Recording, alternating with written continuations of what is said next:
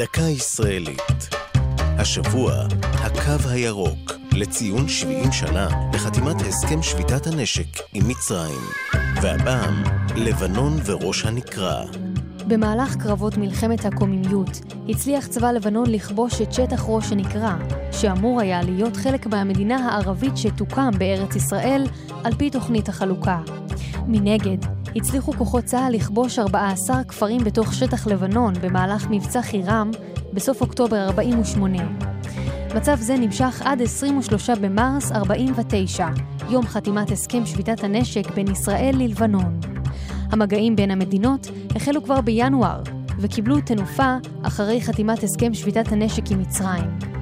ישראל נכונה לפנות אחדים מהכפרים הלבנוניים שבהם שלטה, והושגה הסכמה כללית להפסקת הלחימה. השיחות נערכו בראש הנקרה, ובמסגרת הסיכומים נסוג צה"ל משטח לבנון, ואילו צבא לבנון נסוג מראש הנקרה. כל צבא התמקם מעברו האחר של קו הגבול החדש, שזכה לצבע משלו, הקו הכחול.